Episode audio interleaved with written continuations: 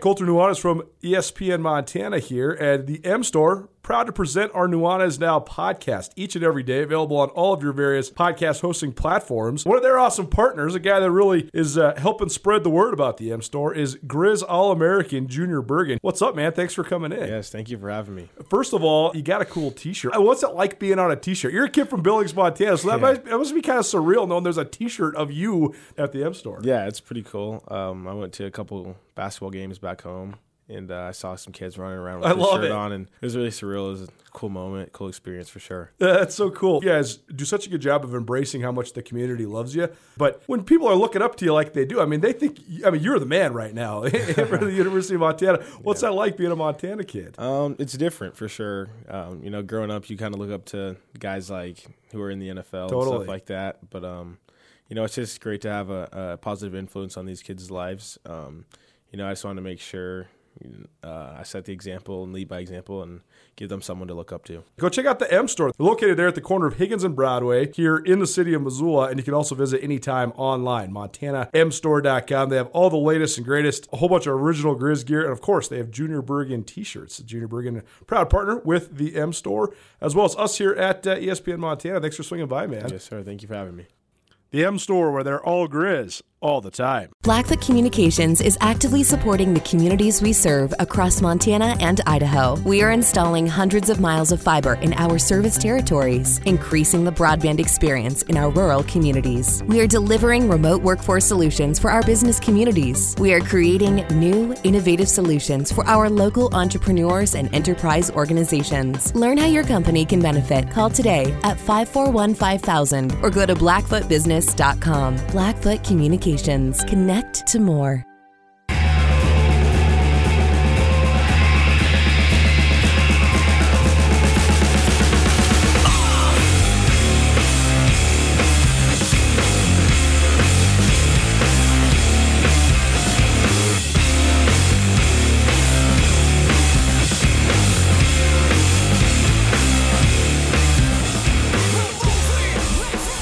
What's up, Montana? Hope you have a good Thursday. Thursday is always a good day around here. Usually, when I kind of turn the corner, because the way the world is operating right now, I spend most Mondays and Tuesdays trying to record as much as I possibly can because most of the people that you out there listening to Nuanez now want to hear from are folks that have their most important, at least weekdays, on Thursdays. The Big Sky Conference plays on Thursdays, so most of the coaches that I want to share interviews with all of you with, they uh, they have to get those knocked out Mondays and Tuesdays because they're either on the road or they're preparing for games or they're testing or they're doing whatever it might take to get ready for the weekend it is. So I always love Thursdays because we kind of get to turn the corner here. And then we get to, instead of talking about in preview games, we get to actually watch and even in some cases, go to games as well. So we'll get into all the action that's happening around the state of Montana at both the college and high school levels. Thanks for tuning in to Nuanez Now on 1029 ESPN Missoula. You can also find us statewide on SWX Montana Television. Really appreciate SWX for being a part of this and helping us make this into a statewide thing. And thanks to all of you out there for watching and listening and participating. If you do want to participate in the show, it's easy. I'm rolling solo today for a minute. Krista Redpath is going to be here in about 20 minutes for our Around the Big Sky and Women's Hoops. So she'll be here for about the last 40 minutes of the second or the first hour, excuse me. But uh, rolling solo otherwise. So we're going to talk about a, a variety of different things today. We're going to talk a little bit more about the spring football season. It got kicked off at the FCS level last week. It starts at the Big Sky level this week. It's already not going well. Weber State and Cal Poly already been canceled and then rescheduled for April 17th. It's supposed to be played on March 6th. So that's a bummer. But we'll talk about some of the ramifications this spring football season could have around the Big Sky Conference. Then it will be our Around the Big Sky and Women's Hoops presented by Pangea and Stave & Hoop featuring Krista Redpath. Krista will be here for uh, a couple segments to talk about all the happenings around the Women's League. Top of the hour, we're going to be joined by Ryan Looney. He's a second year head men's basketball coach for the Idaho State Bengals, and his team, they host the Montana Grizzlies tonight in Pocatello. Then we're going to hear from Tricia Binford and Danny Sprinkle. Unfortunately, Tricia Binford's interview is a little bit antiquated because this morning, Montana State's games against Idaho were called off. But Coach Binford took the time, so we're still going to air that interview because it still gives some context into the rivalry with Idaho as well as the way her team uh, has been playing lately. And uh, as we march towards the Big Sky tournament, it's important for people to know exactly uh, what's going on around the league and, and just some of the, the storylines that have brewed. This was going to be a great matchup between Idaho and Montana State, so it's really too bad that it's not going down, but that's okay. Uh, we will persevere. Uh, but it is a bummer that the first place matchup between the Bobcats and the Vandals won't happen. But uh, it's pretty crazy because last season Montana State had an epic run. They went 19 and one in league play. They set a Big Sky Conference record with those 19 victories in conference. The one loss was to Idaho in Bozeman. They won the rematch during the regular season in Moscow about a month later, but it was a collision course basically to the Big Sky Tournament Championship game both the top seeded Bobcats and the number two seeded Vandals were supposed to they they advanced to the championship, and then of course, as you know, the championship was called off. So uh, big time bummer, and uh, we'll have to wait even longer now to see these two teams play. Hopefully, they find a way to make it happen and and uh, they meet each other in Boise because that could certainly be a good one, and it, it certainly will be a good one if that's in fact what happens. Okay, so I got a couple things to talk about with spring football here. I won't spend too much time ranting and raving about this. But uh, first of all, the news of the day Weber State's game at Cal Poly that was scheduled for March 6th. It's already been postponed. It will be played on April 17th. COVID issues within the Cal Poly football program. Uh, so that's off the table for now. That will be delayed. So there's your first cancellation. Already not going great. But I think that this is a, a, a, intriguing spring season for a variety of reasons. I think if you take away the fact that it lacks a little bit of integrity with not a lot of teams, with not some of the most important teams, particularly the defending Big Sky champions from Sac State, uh, as well as a couple teams that earned playoff seeds in Montana and Montana State, it takes away from the level of competition for sure. That said, I think that there's a lot of different things that could happen here. A lot of times, this time of year, spring football, it's used as sort of a trial period for coaches uh, as they try to form their rosters. You're coming out of a, a season a year ago where you kind of know what you got. You know, you graduate, you know what you lose. By the time winter conditioning is done, you usually know who's leaving your program. And so then you have spring ball, and you probably signed, you know, between 20 and 30 guys between the December signing period and National Signing Day in February. And so you, you know these core guys that you have on your roster, you know these 25 to 30 guys that are coming in. And so you always have an overlap. There's often times when you might say go to spring football with 80 guys and you know you got 30 coming in and you know you can only bring 95 to camp in the fall and you know you can only have 104 on your roster. So that means you're going to have to figure out a way to get rid of between 18 and 20 guys. use a lot of times you use spring football, the spring football game, things like that for those um, to make those decisions, to, to figure out what your roster is going to be going into the fall. Well, now you're going to have real games to make those decisions. So I think there's going to be a lot of guys that are playing for their spots right now, and I think there's there's a feasible way for um, guys that maybe start or play quite a bit in the spring that then don't start, don't play quite a bit, or maybe even aren't on the roster in the fall. That's a double edged sword. I think it's a good evaluation period for these coaches because you're going to get real live competition. But it also be, could become pretty cutthroat because if you play your way out of a spot, now all of a sudden you might have a guy uh, now, all of a sudden, you might be hitting the transfer portal even harder. And then the fact that it's a zero year, there's a lot of guys in the portal. There's a lot of ways to recruit those guys. I just think it makes it for an interesting factor that we've never really seen. Right now, there's 1,700 players in the transfer portal, and only 28% of them have found new homes. Well, what does that mean? It means there's a lot of guys that are sort of in flux. There was a lot of guys that maybe would have dropped down, quote unquote, from the FBS to the FCS, but they didn't want to play in the spring so maybe now they're waiting. So you have a lot of guys that could end up in the FCS still that have been sitting in the portal for quite some time.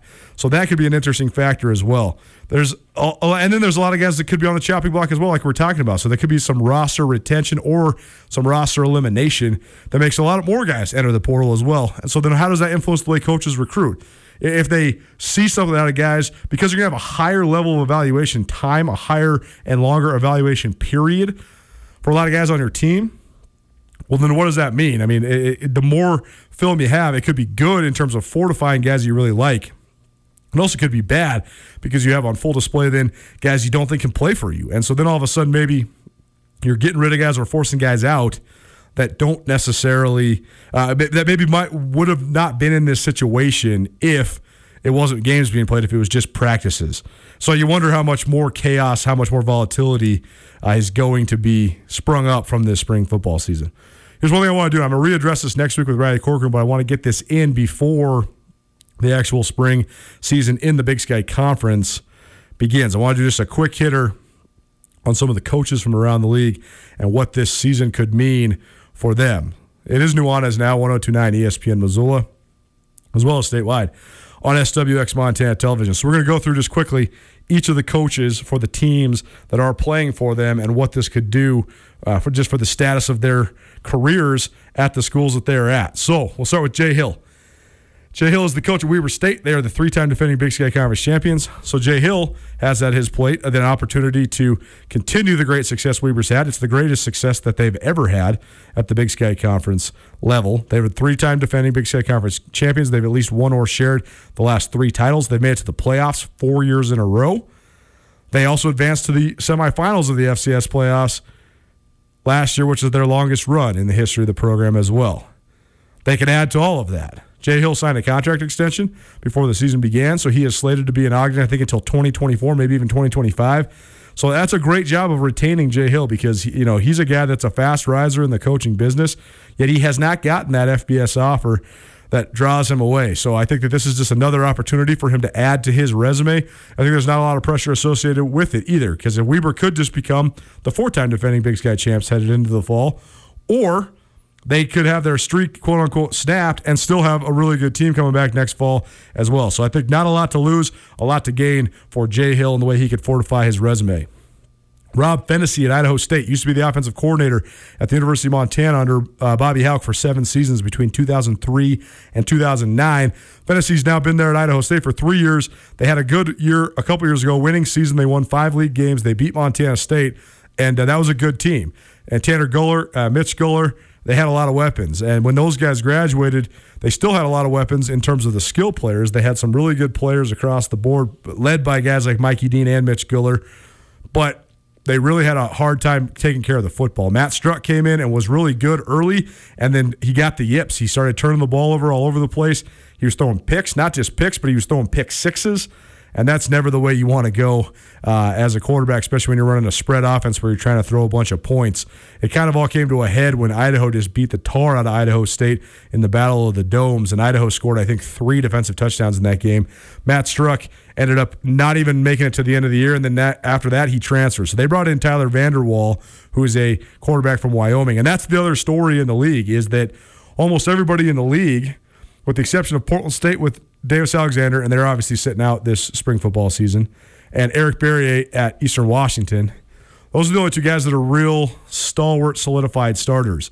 Even though Cam Humphrey has some starting time at Montana, they still have they're still going to have a quarterback battle certainly for the Grizzlies. Even though Tucker Rovig started for the better part of a season and a half at Montana State, they're still going to have a quarterback battle at Montana State as well. Mainly Matt McKay, the NC State transfer, but Casey Bauman has also been in the mix. And you wonder with Brent Vigen, the new head coach at Montana State, and his acumen for developing really uh, tall, athletic, and strong quarterbacks, what does that mean for a guy like Casey Bauman? Because Casey Bauman, in makeup, is like a Josh Allen or a Carson Wentz. He obviously has nowhere close to that amount of polish, else he would have been the starter there the whole time. But we will see. We'll see what. Uh, what the quarterback situation of Montana State becomes. But th- that's going to be the, sort of the case for a lot of these teams playing in the spring, too. You got extra reps for Tyler Vander Waal. Can that be an advantage? I think Phenicie, I mean, they have a lot of faith in him at Idaho State. Despite last year's struggles, they lost six in a row down the stretch. They finished two and nine, and uh, they still gave him a contract extension in the offseason. So he's, he's a guy that I think the administration has a lot of faith in. So I think this could be nothing but good for Idaho State to just get more competition. I don't know how they're going to fit into the mix in terms of the Big Sky Conference or the playoffs, but I think that last year, a lot of the things that went wrong were not talent issues. They just sort of fell apart. So I think that they have an opportunity to uh, to at least gain some momentum coming into the fall. Paul Petrino at Idaho. Petrino is an interesting one because Petrino did a really good job the last couple years Idaho was in the FBS. He, they won nine games in 2016. They went to a bowl game and won a bowl game. Matt Linehan was a great quarterback for them. They had a lot of talent. And then when they entered the Big Sky Conference, they sort of fell off a cliff. And Paul Petrino decided to go all in on his son, Mason Petrino, as the starting quarterback. They didn't really recruit the position, uh, hardly at all. I mean, they had Jake Luton in their in their quarterback room for a minute. He saw the writing on the wall that he was never going to be able to beat out the coach's son, so he transferred to Oregon State. Well, he ends up getting drafted, and this last year he ended up starting some games for the Jacksonville Jaguars. So they had an NFL quarterback in Moscow for a minute, and they never never really played him. And instead, they've been kind of overwhelmed at that position, and they've had talent at other spots across the board, particularly wide receiver. I mean. Uh, Cutrell Haywood, good player. Jeff Cotton, tremendous player. David Unger, great player. So they've had great skill talent. They've also had some really good players on defense, particularly Kaden Elliss, who was uh, drafted in the NFL draft two years ago by the New Orleans Saints and even uh, started some games this last fall in the NFL. So Idaho's had some talent what's next for them. Mason Petrino's not in the program anymore. Paul Petrino's contract has to be getting close to its end. The reason he hasn't had to really worry about being on the hot seat is he's still getting paid his FBS salary.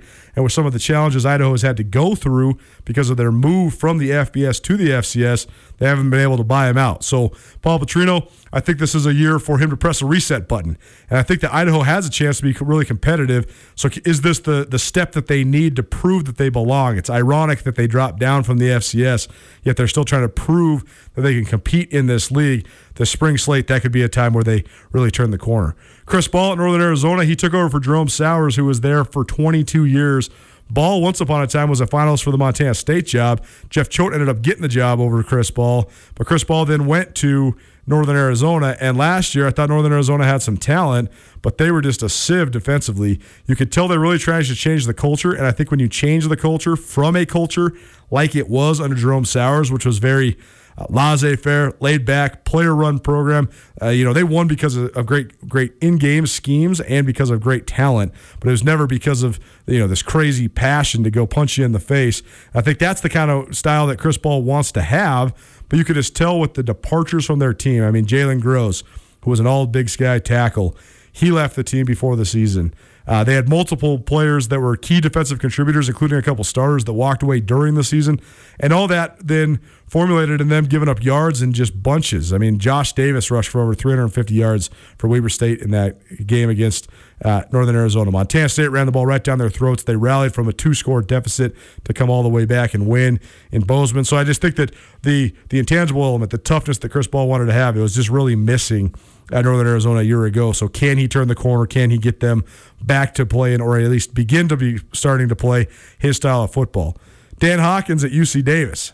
Hawk came in and had UC Davis pretty competitive in year one coaching his alma mater. He led them to a share of the Big Sky title and their first ever Division One playoff berth in 2018. Uh, they won a playoff game, and then they ended up losing in the playoffs to Eastern Washington. But then last year, a ton of talent coming back, including Jake Maier, who was the uh, preseason Big Sky Player of the Year, and uh, they they didn't live up to expectations. They sort of sputtered. They went five and six. They were in games, but they just could never really stay on par with that success that they had two seasons ago. So, what's next at UC Davis? Who's the quarterback going to be? Who's going to replace Jake Maier? Who's the play caller going to be? I know they have a new offensive coordinator, but how's that going to work out? Because Dan Hawkins has called plays throughout his career, or at least been an influential offensive mind throughout his career. And uh, Tim Plough, who I think is one of the brightest coaches in the Big Sky Conference, well, he's no longer in the Big Sky Conference. He joined Andy Avalos' staff at Boise State. So, new offensive coordinator at UC Davis as well. So, I think that's a, a team that needs to prove where they're at. Was was the, the shared league title a fluke, or do they belong in the top in the uh, the the top half or even upper echelon of the Big Sky Conference? Remains to be seen. You're listening to Nuanez now. I'm Colter Nuanez. We're breaking down Big Sky Conference spring football and what it means for the coaches in the league, what they can accomplish, what their teams can accomplish, and what it might mean for just the status of their jobs and their programs going forward. Beau Baldwin at Cal Poly. This is a fascinating one. Beau Baldwin is one of the great coaches in the Big Sky Conference in the last 20 to 25 years, probably in the 21st century. He's got to be up there. I mean, I think it's Bobby Hauck and Beau Baldwin. Those are the resumes. Jay Hill, he's working on it with his three straight Big Sky titles, but Beau Baldwin led Eastern to a share of six titles in nine years. He led them to a national title 2010 at Eastern Washington, led them to the semifinals of the FCS playoffs five times in nine years, and they just won a hell of a lot of games at Eastern Washington. He recruited some of the best talent in the not only the conference but the country. The quarterbacks were always dynamite, whether it was between his time as the OC under Paul Wulff or uh, as the head coach. I mean, from Matt Nichols to Eric Meyer to Vernon Adams to Bo Levi Mitchell to Gage Gubrud to then Eric Barriere, who Baldwin recruited but was not able to coach. They've always had the best quarter, one of the best quarterbacks in the league. From the receivers, I mean Cooper Kupp, Kendrick Bourne, Shaq Hill. I mean, say no more. That's not to even mention Brandon Kaufman, Nick Edwards. I mean, Simba Webster. They've had multiple NFL guys, some of the best talent in the league. So what does Beau Baldwin do now he's at Cal Poly? How long will the transition take? They're going from a triple option style team to I'm imagine what they're going to run Baldwin's offense, which is kind of a single back spread. And I think that uh, if there's anybody that can install it and do it quickly, it's Baldwin. And even if it's really uh, a lot of growing pains in the spring, I think Cal Poly has an opportunity to have this benefit them more than almost anybody in the league because they'll get real live playing action, real live games to hone this thing in and get ready for next year. Aaron Best at Eastern Washington. This is a fascinating one because Coach Best is a lifetime Eagle. He played at Eastern. He was at Eastern as the offensive line coach under both Paul Wulff and Beau Baldwin. And they took over for Beau Baldwin and uh, missed the playoffs in year one, but caught lightning in a bottle, got red hot, and raced all the way to the national championship game in year two. Year three, again, missed the playoffs. So where are we at with Eastern Washington? They were really prolific offensively, really productive offensively a year ago. But where are we at with um, Aaron Best. I mean, it seems to me that the talent level isn't on par with what it was when Beau Baldwin left. How could it be? How can you have three NFL wide receivers and a guy that probably would have gone to the CFL if he wouldn't have gotten hurt and then, and then made the bad decision to transfer to Washington State like Gage Gubrud? I mean, he can't really be better than that. Those guys from Eastern Washington, I mean, Cooper Kupp is not just an NFL player. He is one of the best slot receivers in the league. Kendrick Bourne starts for the San Francisco 49ers. Simba Webster plays for the Los Angeles Rams. I mean, Samson Ebukam starts for the Los Angeles Rams. So you're talking about guys that are not just contributors, they're starters in the NFL. So it's hard to, to surpass that talent. But how does Eastern Washington turn the corner? How do they put Beau Baldwin's memory in the distance, in, in the rear view, and move forward? That's going to be the biggest key, I think, for Eastern Washington. And then the last coach in the Big Sky Conference is Demario Warren. I think Demario Warren. Um, if Southern Utah wasn't moving leagues, I think Demario Warren would definitely be a guy that was probably marching toward being on the hot seat because uh, he was he was good when he took over for Ed Lamb, who he worked under. Ed Lamb had led Southern Utah to a share of the Big Sky title in 2015, uh, as well as a playoff berth the previous year. Southern Utah, with a lot of Lamb's players, then won, shared the Big Sky title in 2017, and then they've just been terrible since then. They've only won a, a handful of games. They've been awful defensively. But the fact that Southern Utah is on their way out of the Big Sky Conference to join the WAC, well, what does this mean? What is are they going to want stability so they stay with Demario Warren as they transition? I think so. I don't think he's coaching for his job this spring for sure. I think they're going to let him make the transition as he moves forward here uh, into a new league.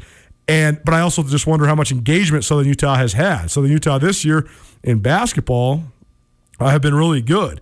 Um, but what's their parting gift to the league, right? I mean, I saw the Utah's going to be playing in the league in football next year as well.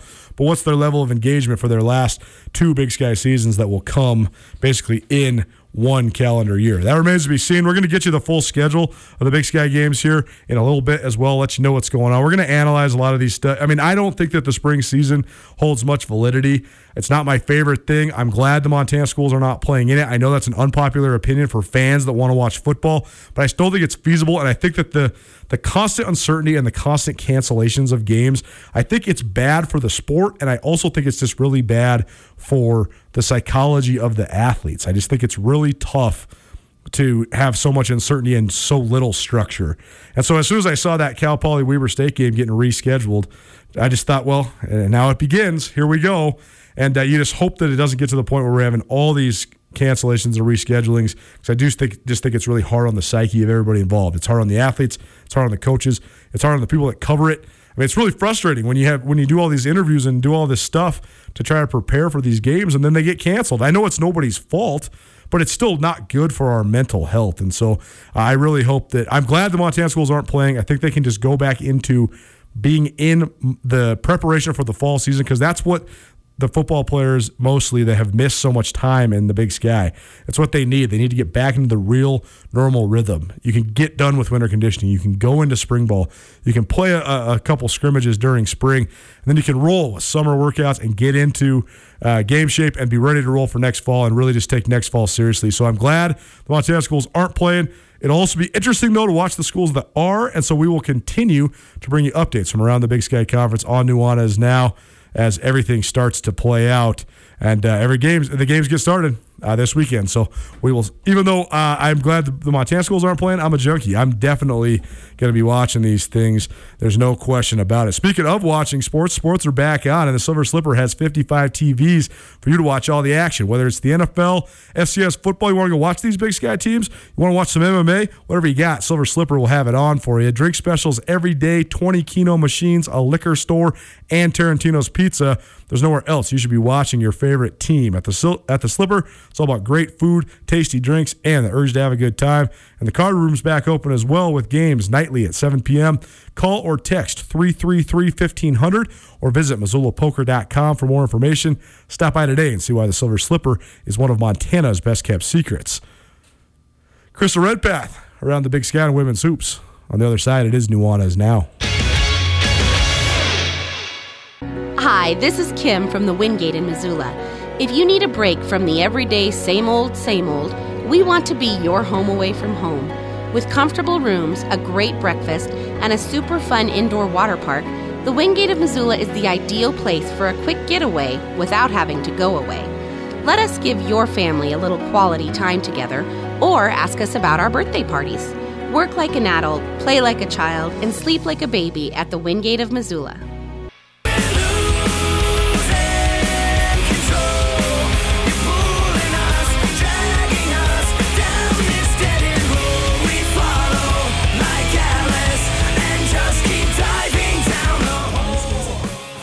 You love it? Mm-hmm, I like it. Good. What kind of music are you into? Sean Rainey revealed to me yesterday that he doesn't like music, and I was like, "You're like one of my best friends. How can I be friends with you anymore?" Oh, I like all music, but I like hip hop. Yeah. Yeah. I mean, it's just kind of the era I grew up in. I in. mean, that's what happened when you grew up in Montana in the That's 90s. right. You really had to go to the streets to really find all the beats. You're listening to Nuanez now, 1029 ESPN Missoula, as well as statewide on SWX Montana Television. Thanks so much for tuning in. And if you want to tune in on any of your various mobile devices, you certainly can. All you got to do is go to our station website, 1029ESPN.com, click on the Listen Live button, and you'll find the live stream. The stream is presented by Opportunity Bank of Montana. Opportunity Bank, your local bank, your opportunity. If you want to give us a call or shoot us a text, 406 361 3688. That's 361 3688. All guests join us via the Regis Brothers RV phone line as we do each and every Thursday during the 4 o'clock hour. It's now time for Around the Big Sky and Women's Hoops with Krista Redpath. It's presented by Pangea and Stave & Hoop. Stick with us because we're going to have a $25 gift card to Stave & Hoop for you a little bit later on. Stave & Hoop's an awesome speakeasy just right below Pangea, so be sure to uh, stay around. We're going to give it to you. I'm not going to tell you when. I'm going to make you keep listening here. But sometime in the next half an hour, we're going to have a great uh, gift card for you. If you go into Pangea, right now they have great specials on their curry lunch bowls. So be sure to check those out. That's actually the first two things I ate there. I tried both of them and they were excellent. So make sure you, you order the curry lunch bowls at Pangea next time you're in there. And we'll have one more Pangea gift card for you next week as well as we wrap up the regular season. Krista, how are you? Hi, Colter. I'm great. It was very fun last week. Thanks so much for coming in. We had, uh, if you missed anything from last week's show, we did our typical around the Big Sky Women's Hoops, but then also Meg Harrington stopped by. We talked all about the house that Rob built, and uh, it's been pretty incredible last couple days to see the uh, the feedback. Right, this was thing actually was released for sale on Thursday, and I swear my entire Facebook and Twitter feed was nothing but Lady Grizz pictures for know, two days. that, right? That was really special. It's number two on Amazon for sports right now. Is it really? Um, well, number one for sports, number two overall on Amazon. That's so amazing. So it's yeah, it's exciting. I love that. So the house that Rob built, if you haven't been paying attention, I don't know how you couldn't know this already. But in case you haven't, that's okay. The house that Rob built is a wonderful documentary co-directed by Megan Harrington, who played for the Lady Grizz. And uh, it's all about the University of Montana women's basketball team and the pioneer of that in Robin Selvig. Uh, certainly one of the greatest coaches I've ever been in the midst of. And uh, it's a phenomenal documentary, not just about sports, but about life. So make sure to go check it out. It's available for order on all of your different um, technological platforms, Amazon included. And uh, I mean, it's like eight ninety nine right now on sale. So you should just go order it. I promise it's worth it. You'll love it. Definitely. And you can have it for a long time as well. Let's talk about Big Sky Conference hoops. First of all, obviously the news of the week is Montana State Idaho series being canceled. Big time bummer. We heard yesterday that it was postponed, which then to me automatically indicates that they thought they had a false positive test at Idaho. So then they retest, and then this morning canceled. So bummer because this was going to be one of the most exciting series in uh, of the season, right? Right. I mean, we're in we're in the heat of the race right now. It's it's pivotal in terms of where the placement is going to be with these top five teams, and I was really th- looking forward to it. I think it's difficult, Colter, with stops and starts. You look at Idaho and Montana It is for State sure. getting ready and preparing, and then having to pivot. Uh, this close to the tournament is tough. I mean, I think there's so many different things at play right now as to where the standings are going to fall. Um, just disappointing. super disappointing. I, and we're going to hear from Danny Sprinkle, Montana State men's basketball coach, uh, around mm, 525, 530 today. But him, he and I talked about that exact factor because his team had multiple interruptions from COVID protocols on the other side.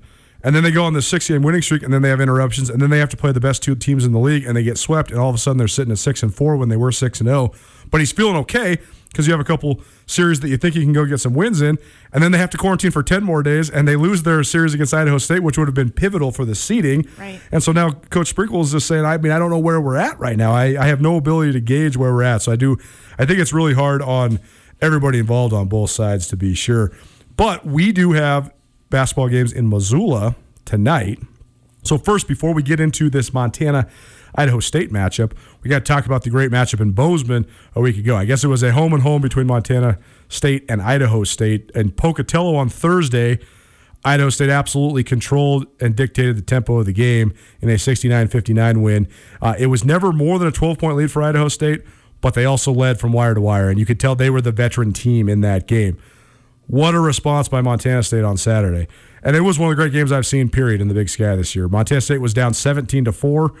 They win the the second quarter like 25 to 4 and they go into halftime. Impressive. It was im- unbelievable. it- unbelievable response. And I, so then I'm sitting here thinking, okay, wow, but the Bobcats are for real. And then they started to have a meltdown, and you're thinking, okay, well, these freshmen, they're not going to be able to figure out how to close out the best team in the league. And Idaho State certainly has a championship culture. And so you're thinking, man, this is going to be hard to watch because the Bobcats are going to beat themselves. Right. But great, great to watch that the seniors on Idaho State were stepping up. But then all of a sudden it goes into overtime because of Tori Martell's huge shot, and Montana State comes out on top. I know, and you look at this whole the whole last part of the game and the fact that the Cats um, had that lead. They had a 12 point lead, and the Bengals just erased that. They just came in and, and they just showed what they can do, why they're the top team in the Big Sky. And Tori knocks down that huge three. But I also think that the emergence of Madison Jackson, she had a great game. I mean, 28 uh, minutes, 20.7 rebounds. I was really impressed with her. Again, we've talked a lot about Montana State's depth, but you look at what she brought to the team, and she really got it done. she had to sit out for a while. I know they're not talking about all the reasons why. You can read between the lines, but we interviewed her after the game, and uh, first of all, what uh, infectious and sweet young lady. She was so entertaining. She was so excited to be interviewed, and it was great. It was just awesome to. Uh, to to uh, to actually interact with her because I haven't interacted with her since all the way back to last year, so that was fun to get to catch up with Madison Jackson a little bit. But she brings a whole different element to Montana State, right? Because they have the solidified rotation, and she hasn't really been that big of a contributor. But when she can be, all of a sudden, there's not really very many players in the league like her, just in terms of her ability to bring energy, crash the glass, and play defense. I mean, she's kind of like that. She's long and lanky too, Right. so she really gets after it. She makes it difficult to have for players to pass around her. She's good on both ends of the floor. I definitely thought she would be in the mix early, and then obviously, you know, issues she sat out. But you know, for someone to come on and come into this this team now, going into tournament, I mean, you had White.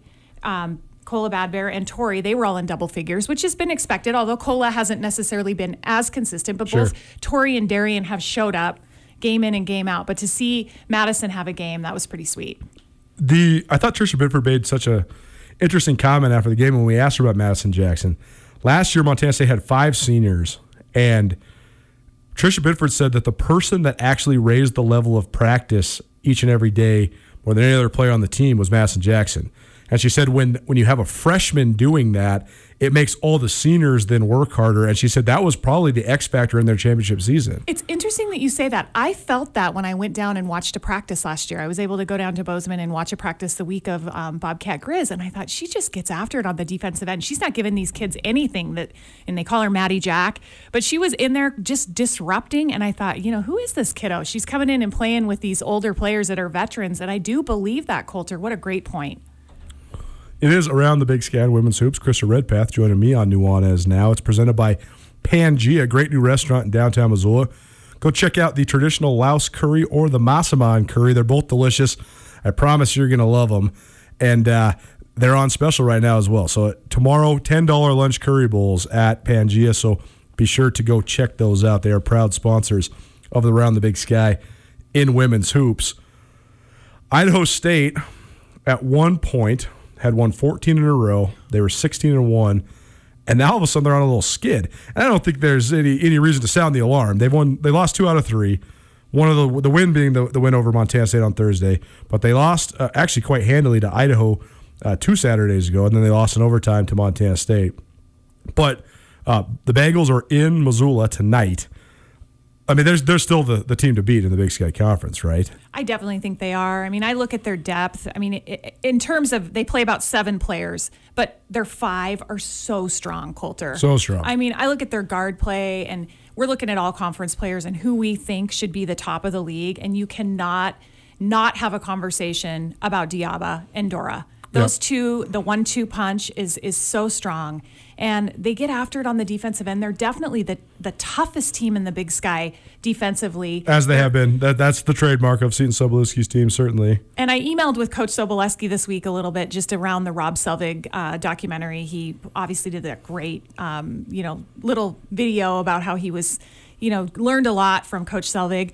Um, but he said, you know, these are really good kids and they're fun to be around. And I thought, you know, what a great like environment to have them go out. I mean, they are tough on the floor. They certainly don't look nice when they're playing. Sure. But to have them be great kids and to see the camaraderie and what Coach Sobolewski's building, I think that they are a team that has proven themselves in this neutral site tournament, and I look for them to be there in Boise.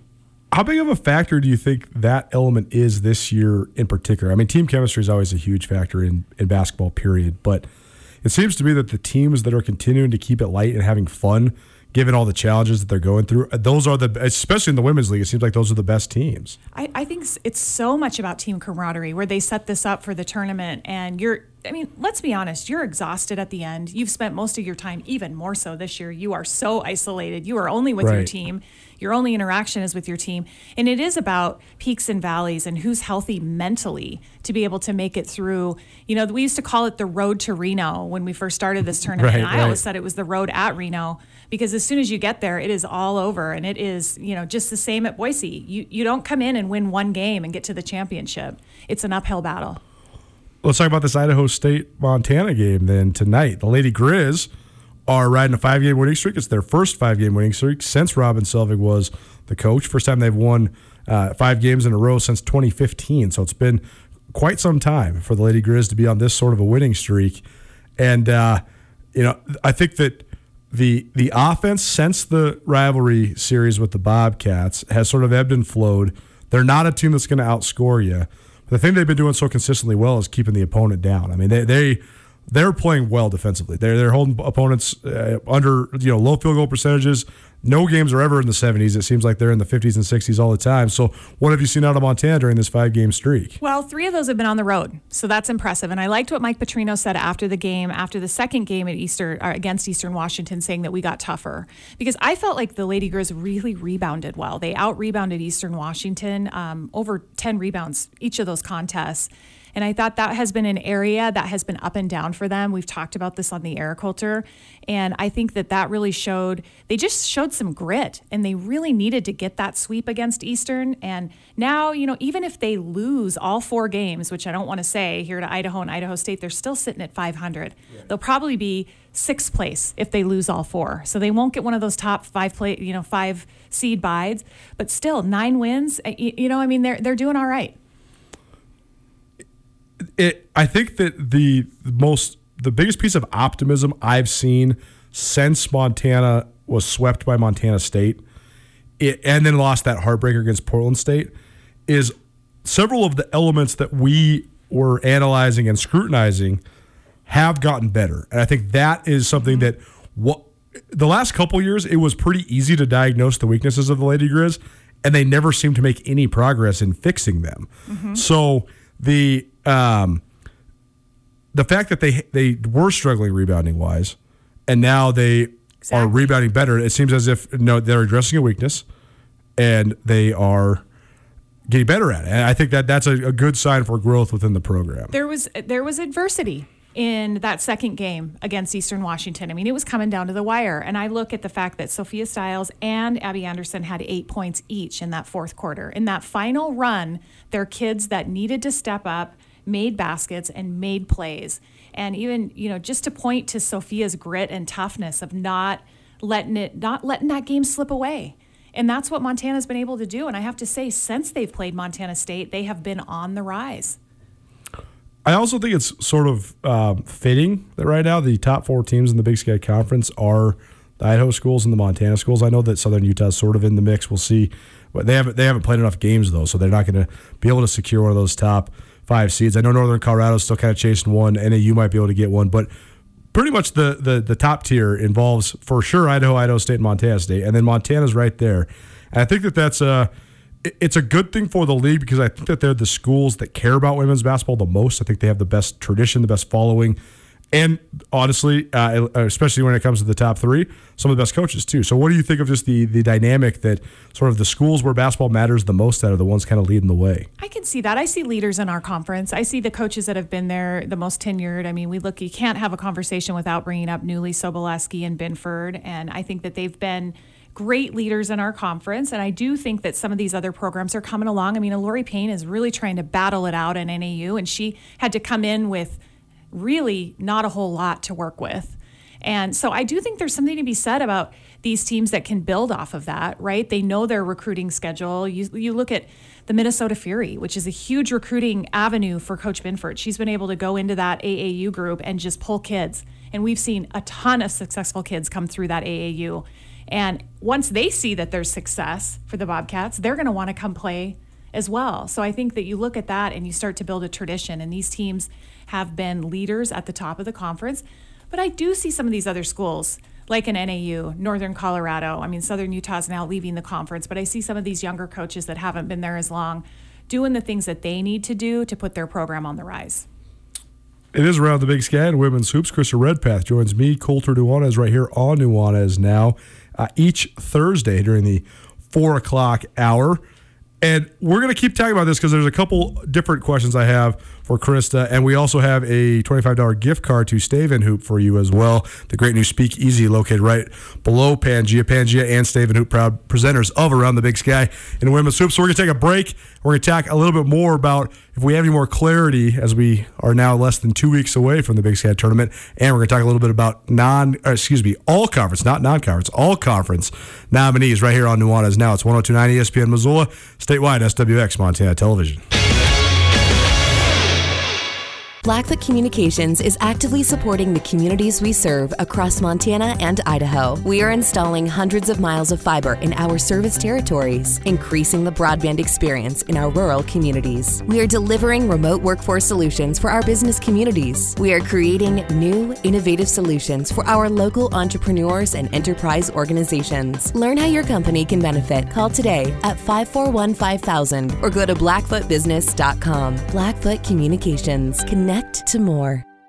this dream before I take these footsteps go higher, go higher. I want an empty mind, walk down this lonely shore. I take this Welcome back. Hope you're having a great Thursday. Thursday is definitely one of my favorite days of the week because it's the day that the Big Sky Conference gets re-engaged each and every week. That's what we're talking about right now on Nuanez Now. Krista Redpath in studio as she does each and every Thursday during the four o'clock hour for Around the Big Sky in women's hoops. It's presented in part by Pangea. Pangea has traditional Laos curry and Masaman curry lunch bowls right now on special. So go check out Pangea. Great place for lunch right in downtown Missoula. Only $10 for those lunch bowls. So go give both of those Laos curry and Masaman curry a try today. Stay tuned as well. We're going to have a gift card for you here in a couple minutes for um, Stave and Hoop, the Speak Easy below Pangea here in just a little bit. But we're talking around the big sky in women's hoops. And I want to ask you, Krista, now two weekends left in the regular season. It's too bad the Idaho and Montana State games aren't going to happen this weekend, but we have um, seen now Idaho State play Montana State. We've seen Idaho and Idaho State play. Now we get to see Montana and Idaho State play. So, uh, how much is this going to give us more clarity this weekend after these games that are played in Missoula? Well, I definitely, I don't know if it's going to give us absolute clarity, but it is going to start setting the stage for where the standings are going to end up. And so I think that we are going to see some teams either they're going to be in the middle in the mix or they're going to fall below. You know, I look at Northern Colorado. If the glass is half full for them and they come out and win these next two weekends, they could finish 12 and 7 and they could definitely fill one of those top five spots. Um, Southern Utah play, has to play NAU, Northern Colorado's playing Portland State, and then the following weekend, Portland State is playing Southern Utah. Hopefully, we'll see what Right. happens there. Right. Southern Utah hasn't necessarily played as many games, but they are going to get their 10 in if they get, you know, They have to play three more, right? They have to play three more out of the four. And so then they're going to be in the mix. And they're obviously right now looking like they would have one of the top five places if the next couple weeks pan out and they actually get seated. One cool tidbit that I forgot to mention uh, in the second segment is that the Montana Montana State Idaho games were supposed to be the last home games for the Bobcat women. That's significant because Tori Martell has been absolutely one of the best seniors in the Big Sky Conference this year. And I think she's had to shoulder a gigantic leadership role at Montana State because she is the lone senior on the team. And it's a team that is playing six freshmen and three sophomores, and then her, basically. I guess Gabby Mackey's a junior, but it's it, there's two upperclassmen in the entire rotation. So Tori Martell's had to do a lot of the uh, behind the scenes leadership stuff. And she's developed into such a great leader after being uh, sort of just this awesome spark off the bench with a veteran group. Now she's the veteran in a young group. And it's a great story. It's, it's really cool to watch uh, the, the personal development of young ladies like that. I was so sad for her that she wasn't going to get to have her senior night. I was too. But this is very cool. Daniel Jones from the Montana State volleyball program is going to allow they're going to have a senior night celebration at the Bobcat volleyball games for Tori Martell this weekend. So that's very cool. That is very cool. Good job, Coach Jones. That's that's how you think outside the box and you make it happen. Also, I actually hadn't realized this was Sydney Zieski, who has not um, played much during her Montana State career because of various injuries, um, but has been on the roster for three years. Uh, she must be brilliant because she's already graduating, so she's going to re- she's going to also celebrate her senior night. So uh, she's this will be her last season for the Bobcats, but uh, pretty impressive. I mean, that's what it's all about, right? Get come in and get your degree, and you can get your, your degree in some sort of science at Montana State in uh, three years. say that's a smart team. Uh, a, they are a very smart team. That's that's one of the most underrated parts about Montana State. I know we talk uh, glowingly about them around here, but I just think that Coach Binford's got it rolling and they do it right. But I mean, when you talk about the last ten years, I think they've ranked in the in the nation's top ten seven times in ten years in overall academic achievement. They've had multiple. I mean, they've had multiple academic All Americans. I mean, Claire Lundberg, who had her career tragically end with a ACL. I mean. She transferred from Seton Hall to go there to get her master's in physics. I just can't even imagine doing that as a as a Division One athlete. So they they are uh, kicking butt in all elements of um, on campus and on the court. Another piece of news. This is a, this is just a quick hit. This is not. It's around the Big Sky Women's Hoops with Chris Redpath, by the way. But I just received um, a text from our good buddy Tucker Sargent, who used to be the uh, co-host of this show and is now the University of Montana lacrosse coach. They were supposed to go get on a bus to go to Salt Lake, uh, but they have COVID.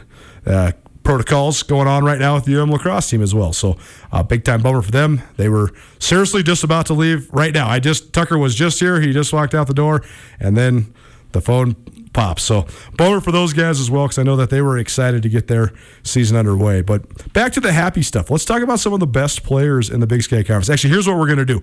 Right now, I got a twenty-five dollar gift card to Stave and Hoop for you. Stave and Hoop is an awesome speakeasy located right below Pangea. Uh, it's a historic building. It's a sweet venue. They have trivia on Wednesday nights, and it's just also a great place to just go hang out. It's a lot of space, so you can socially distance while also enjoying yourself a cocktail or two. I got a twenty-five dollar gift card for you right now. Caller number two. Caller number two. 361 3688. That's 361 3688. Got a $25 gift card to Stave and Hoop, the awesome new speakeasy right below Pangea. Let's talk all conference. I do my weekly this uh, this week in Big Sky basketball segment with uh, Denise Thompson and Mary Louise Cook at uh, the Big Sky office each week. And we talk men's and women's basketball. If you ever want to find those, they're on the Big Sky Conference website as well as on the YouTube channel. And I put them on our Skyline Sports YouTube channel as well. But they asked me for my all conference teams this week, and I was saying, well, I I, I have eight or nine uh, young ladies, uh, for the women's side at least, that are in the mix here, and I can't decide. And they put me on the spot and they said you have to decide. And I said, well, I, I don't, I can't yet. So, but I want to, I want to hear your thoughts. So, I guess we'll start with this: Is there anybody in the league right now? Because I think that we both kind of agree there's going to be multiple candidates from the top three teams, certainly Idaho, Idaho State, Montana State. But is there anybody that is this, an absolute no-brainer has to be on the all-conference team in your mind? Yeah, Beyonce Beyonce Speed from Idaho for sure. I think that, I mean, obviously she's player of the week this last week. She averaged 22 points, 11 and, and a half rebounds, three and a half assists, three blocks, one steal. I mean, it's just so impressive, but she's been consistent for Idaho. She has great size. She's agile around the basket. She's definitely one of my favorite players in the big sky this year. I totally agree. I think my two consensus picks are Beyonce Speed from Idaho, certainly. Uh, she's a very u- unique player in this league because she is six one, but she can stretch the floor. She I can know. she can face up. I mean, she's very very talented. She's a high major level player for sure. But my other definitive pick, and this and this goes so far beyond the stat sheet because I, I think that she controls the tempo of the game better than any player in the league, man or woman. Uh, I think she is the best on ball defender in the Big Sky Conference.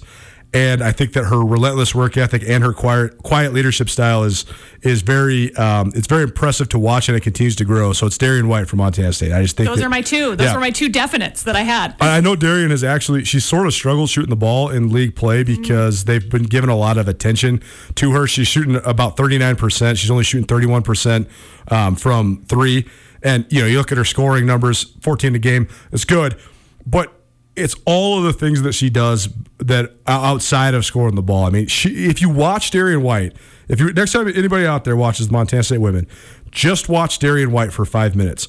Watch how much she runs. She plays so hard. She plays so hard, and we, uh, the way she guards, she literally shadows her player. She never lets them get two feet away from her ever. And then on offense, when she doesn't have the ball in her hands, which she always does, but when she doesn't, she moves without the ball so well too. She's just she's an amazing player to watch. If you're uh, someone that loves the art of the beautiful game, I just think that she's as good as it gets. I do too. Who else are your nominees? Well, so we have two. And these, by the way, these non-conference teams, or these all-conference teams. I keep, keep saying non-conference. These all-conference teams. The Big Sky does five all-conference slots as well as an MVP. So there's usually six all-conference players. So I, I kind of have a uh, an idea of who the other candidates are. But who are some of your other candidates? So on the preseason team that I voted for, I put I voted for Dora Goles and Steffi Orrs Yep. because I just liked both of those players. But the, the issue with Idaho State, I definitely think Dora should be on there. I do. Yep, Dora Goles Um, is uh, a tremendous story. Definitely one of the sweetest shooting strokes in the league for sure. I think I just find Idaho State really hard to pick Right, because they have so much balance, right? Exactly. When I look at how they average, you know, we got Goles with 13.4 points a game, and then you go down the list, Konate with 12.2, Orrs at 9.7, Bourne at 9, um, Delaney Moore at 8. Um, Ellie Smith at six and a half. So uh, where where do you draw the line? Where For do you put? And it's not all points. Sure, I mean, I'm not for looking sure. at all points. I'm looking at minutes played. I think Callie Bourne is number two in the Big Sky for rebounds. Right. At 8.7. I mean, that girl just gets after it. So what do you do? Do you reward a kid like that too for first team? I mean, if you have a team like Idaho State that is going to finish in the top two place, they got to have one or two kids on that first team. I just think they need to. I totally agree. I think that if Idaho State can win, let's say three out of their last four or four out of their last four, I think they get two spots.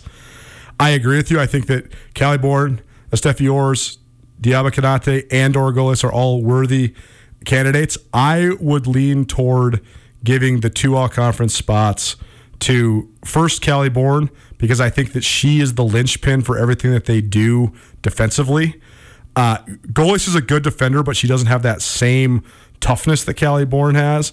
Konate is the best athlete, but she, I think she needs people to help She makes mistakes. She'll throw the ball away. She'll do some things that are like, ah, d- you know, Diama. No. Exactly. You got to rein her in. Yeah, but I, I give Coach Sobolewski so much credit because she, when she gets it rolling, she is a a freight train, and she comes downhill at you and she plays really hard. So uh, I, I do give him credit for sort of reining her in. But I, I'm saying I'm going Callie Orrs, and I'm going even though I, I love Goles, and I think that she has uh, probably the sweetest shot in the league. I'm saying to Steffi Orrs just because of the fact that she's a fifth year senior that came back from a devastating injury and. Um, I have a little bit of a special heart for that, Yes. that I came back Right. from an injury and coming in that fifth year and what she's gone through, and she spots up to the basket great. She seemed to hit threes and hit shots when they needed they needed it, and she's been a part of winning teams. Like Mm-hmm. Sure. she's been a part of Idaho State's rise. Yep. So you got to you got to put her in the mix. So we kind of agree that we're going to have two Bengals slots. Kind of remains to be determined which of the four candidates from Idaho State. We agree on Darian White. We agree on Beyonce Bea. So who are the other two that you think are, or I guess who are some other players that are in the mix for those other two spots? Um, I would say that Alicia Davis, you got to put her in the mix. I have really think she's a tough player. I mean, she almost leads the league in scoring and rebounding. Um, she's the glue that holds that team together. They've been up and down. They have not been consistent. Like I said, if the glass is half full for them and they went out, they could be a player. But you just can't have a conversation without talking about her as one For of sure. the better players in the Big Sky. I always, I also think this. I, I do think that sometimes statistics are overblown, but I also think that, and I, and I usually prioritize my all conference teams from players that play for the most, the best winners. yes. But I do think that there's times where you have to give credit where credit's due. Like it makes me so mad when you have somebody that is the most talented player in the league, and and their team might struggle because they're in the middle of a rebuild or something like that. But that person contributes the most that they possibly can. Like I, I look at Cameron Shelton for the Northern Arizona men. Mm-hmm. Like it's not his fault he's playing for a second year head coach that brought in six freshmen and a bunch of transfers. The guy's averaging 22 points and six assists a game. I mean, he's the best scorer and passer in the league. And he's the best player. Like when you watch him, he's just the best player. So I know like NAU's in ninth place, but I, I put him on my all conference team because he's the best player. That's where I'm at with Alicia Davis too. I just think that her talent is so substantial that you have to put her on the squad. I know, and then I think when I look at the MVP of our league, I think that MVP should come from the team who wins the conference. No question. I mean, and maybe I mean we have this debate: should there be a Player of the Year as well as an MVP? Right. Um, because MVP, I think the reason why they're most valuable is because their team won the conference. So I, I have that feeling there, very strong feeling. Um, when I look at some other players, I think you still have to think about Kyrika Rashid. She has had some injuries, but she's playing more minutes. Um, she's played, you know, over 20 minutes the last weekend, and I think she's still a good player and, and is in the mix. She was my preseason MVP pick. Sure. So I still feel like she's in there, but you also have to talk about the guard play at Idaho. Gina Yeah. Marxen, Gabby Harrington's inserting herself right into this conversation. I mean, Gabby well. Harrington is absolutely the mix. I mean, she's leading the league in scoring during conference play. She's so fun to watch. She brings a lot of energy to Idaho. Uh, she's relentless on the boards. She's one of those kids that just plays hard. And so, and, I, and Gina Marxen, I, I, I think when Gina plays aggressive, she's unstoppable. When she gets out there and gets after it. And so I think those that guard tandem you also have to keep an eye on to slide into one of those spots. Um, that's that's where I'm at, Colton. Right, so I think that uh, I, think that we agree that if Idaho wins the league, that they might be able to sneak in to get two spots. I think if Montana State was to pull out a a surprise, maybe Tori Martell gets up there, but I, I think she's probably more of a second team all league, which is a very great accomplishment as well. Um, I want last question for you. Then it is around the Big Sky Women's Hoops. Krista Redpath, our Big Sky Conference Women's Hoops analyst, joining me in studio as she does each and every Thursday. What about Montana's posts? Does either Abby Anderson or Carmen Gfeller deserve? I, I think they could be close. I really do. I mean, I think Carmen obviously is shooting the ball great. Her percentage is really high. I mean, Abby Anderson, though, I mean, you just look at her games that she had this last weekend. You know, 16 points, 13 boards. I mean, 20 points, eight boards. So she's been so strong on both ends of the floor. And I seem to be a little tougher on Montana at Sure. times, just because I played there and I feel like this the bar is set high. Sure. Um, and I don't overlook those kids, but I'm waiting for them to just hit their stride.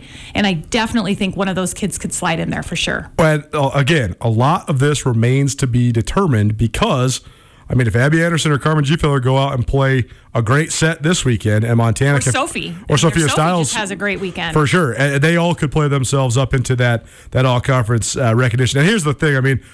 I think everybody we just mentioned is going to find their way onto the first or second team, likely. Uh, First, second, or, or I guess, do they have a third team or is it honorable mention? I can't remember. But regardless, I think that those are definitely going to be some leading candidates. The one player that I would certainly consider as well that you didn't mention is Reagan Schenck from Okay. Northern Arizona. Right. Because I, just because of this, I, I, I've never seen a player in the men's or women's league that has the highest scoring game in the league. She does. She scored 33 points last weekend. That has the highest rebounding game in the league. Again, she's a five foot six point guard. She's a gymnast. She was a gymnast. Is she a gymnast? She oh, young. that makes Yeah. more so sense. there you go. Like as soon as you said that, I'm like, well, there's where her agility comes So from. So she had 18 rebounds in a game. So that's the highest total in the Big Sky Conference. But then she also, I've never seen a player that has the individual high totals for points, which she did. I guess Beyonce Bea scored 33. But regardless, I think there's only been a couple 30 point games, and Reagan Schenck had one of them last weekend when she scored 32. She also has an 18 rebound game, which is the highest in the league. And she also has a 13 assist game, which is the highest in the league.